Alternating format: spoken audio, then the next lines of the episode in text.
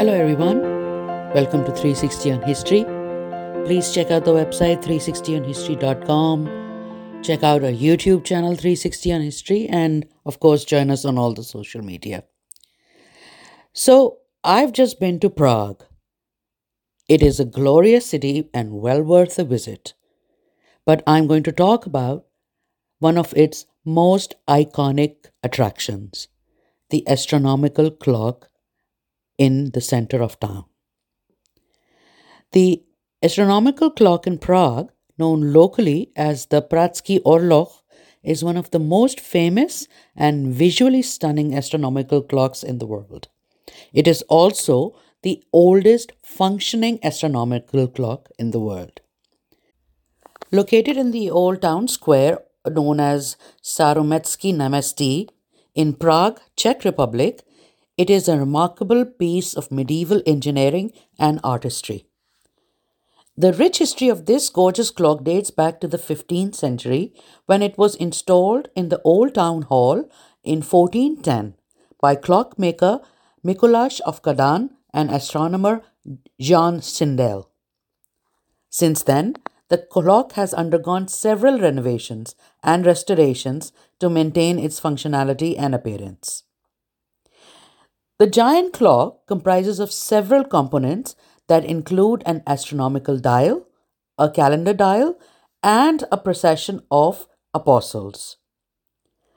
The astronomical dial is the central feature of the clock, displaying a variety of astronomical information, including the positions of the sun, moon, and the stars. It also shows the zodiac signs and the phases of the moon. The calendar dial is located below the astronomical dial and displays the day of the month, the month, and the signs of the zodiac.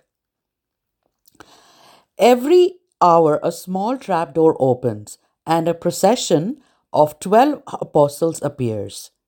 Each apostle represents one of the 12 hours and they rotate in and out of view while a skeleton representing death pulls the strings of a bell. The clock is adorned with various sculptures and decorative elements, including allegorical figures representing vanity, greed, greed, and death. You can see all of them when you stand in front of the clock. This astronomical clock is not just a beautiful timepiece, but also a functioning astronomical instrument.